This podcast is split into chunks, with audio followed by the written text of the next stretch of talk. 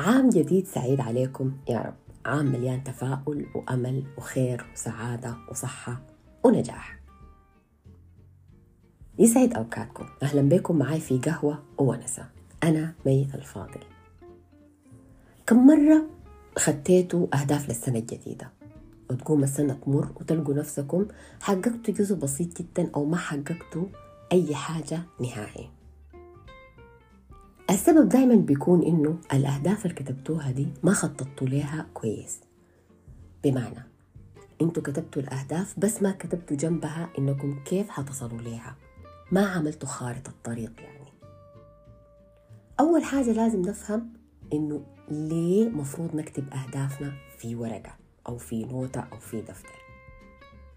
في دراسات كثيرة اتعملت في الموضوع ده ومنها دراسة للدكتور جال ماثيو وهو بروفيسور في علم النفس. أكد إنه لما نكتب أهدافنا في نسبة بتاعت 42% إنه الأهداف دي ممكن تتحقق. ولقى كمان إنه كتابة الأهداف بتساعدنا إننا نشوفها ونقراها وده بيخلي عقلنا يتخيلها. وعملية التخيل دي بتدينا حافز إننا نتحرك ونفتش عن طريق نصل به لهدفنا ده. ولقى إنه كمان كتابة الأهداف بتزيد تركيزنا على الهدف نفسه وبتبعدنا عن أي حاجة بتخلينا ما نصل لهدفنا دي أي أمور على الهامش. لازم نعرف إنه لما نجي نكتب أهدافنا دي الأهداف دي لازم تكون متسقة مع مهاراتنا وإمكانياتنا ومقدراتنا. يعني مثلا لو أنا أساسا شخص صوتي سيء جدا ما ممكن يكون هدفي إني أبقى مغني مشهور. كمان في حاجة مهمة الأهداف لازم تكون متسقة مع قيمنا. لازم كمان أهدافنا دي تكون محددة وواقعية وقابلة للتحقيق. عشان مخنا يقدر يستوعبها ونقدر نصل لها لأنه الواحد لو ما صدق هدفه وآمن به ويتخيله ما حيقدر يحققه.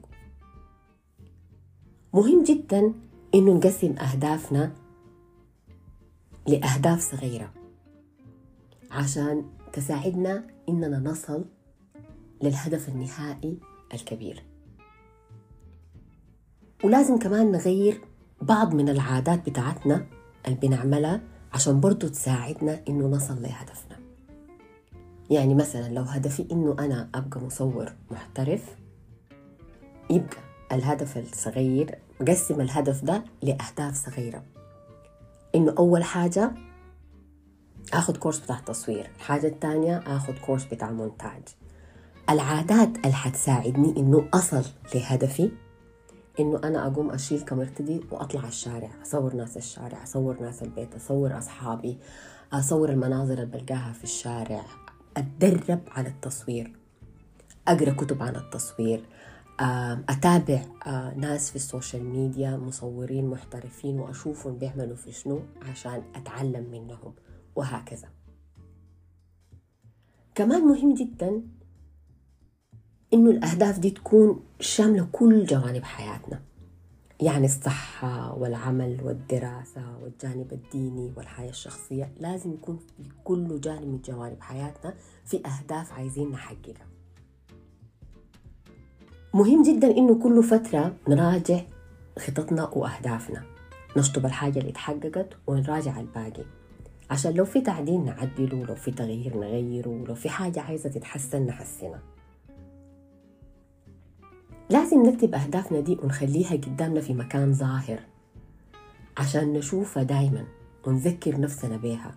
وكل ما يتحقق هدف ونشطبه ده بيدينا حافز وبشجعنا إننا نواصل عشان نحقق باقي أهدافنا.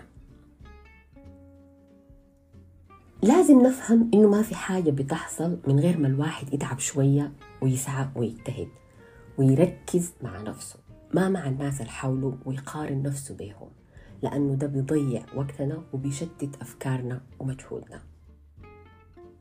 لازم الواحد دايما يكون واثق من نفسه ويتخلص من كل الحاجات اللي ممكن تضيع وقته سواء كانوا أشخاص أو أفكار أو عادات. ولازم دايما نطور من نفسنا ونتعلم مهارات جديدة تساعدنا إنه نصل لهدفنا.